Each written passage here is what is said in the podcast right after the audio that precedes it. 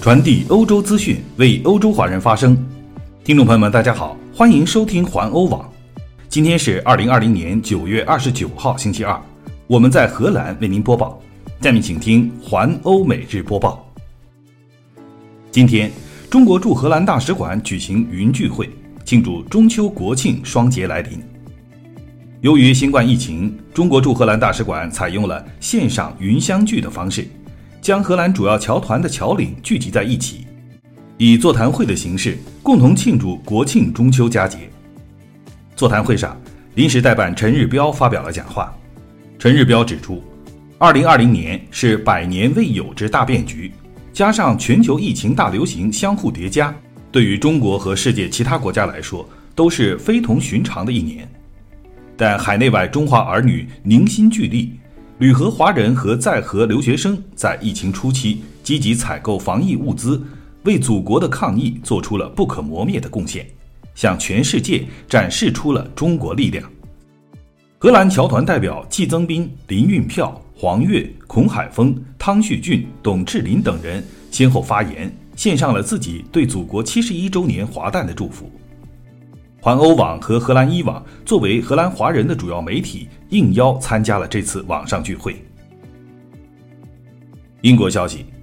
正当中英关系因为香港问题而处于低谷之际，英国政府恢复了往常的惯例，派出官员出席中国驻英国大使馆的中国国庆活动。不过，派出官员的级别比中国六十九周年国庆时要低。而另一方面，中国驻英国大使刘晓明在国庆招待会上发言时，语气也变得较为温和，强调中英关系符合双方利益，呼吁抵制所谓的新冷战和脱钩论调，扩大共识，早日克服当前的困难，推动双边关系重归正轨。今年的网上国庆招待会上，英国派出外交发展部国务大臣达德里奇出席。在二十八号的国庆招待会上，英国国务大臣达德里奇致辞表示，首相约翰逊和中国国家主席习近平在年初通话时同意加强双方合作，英方希望与中国发展积极的建设性关系。他呼吁双方应该加强疫苗研发和多边领域合作，包括环保和减排。作为主办方，中国驻英大使刘晓明以面向未来携手共进为题致辞时表示，稳定健康的中英关系不单符合两国共同的利益，也有利于全世界的和平与繁荣。梵蒂冈消息，在中国与梵蒂冈传出将续签协议之后，正在访欧的蓬佩奥原先预计要与教宗见面讨论此事，但消息传出，教宗并无接见他的计划。根据英国卫报报道，教宗方济各以美国大选临近为由，拒绝在本周蓬佩奥访问期间与他见面。不过，这样的举动也被视为与蓬佩奥批评梵蒂冈无视中国人权问题，以及与中国延长两年前签署的中梵协议有关。同样被拒绝见面的，还有天主教香港教区荣休主教陈日君枢机。八十八岁的陈日君在二十三号抵达罗马，未获得教宗接见后，在二十七号离开。继续来关注亚美尼亚和阿塞拜疆冲突的消息。据阿拉伯新闻网二十八号报道，亚美尼亚驻俄罗斯大使称，土耳其已经从叙利亚北部向阿塞拜疆派遣了约四千名士兵，将协助阿塞拜疆与亚美尼亚作战。阿塞拜疆和亚美尼亚二十七号在纳卡地区爆发了新一轮的冲突，双方均指责对方违反停火协议和率先发动军事进攻。土耳其总统发言人二十七号表示，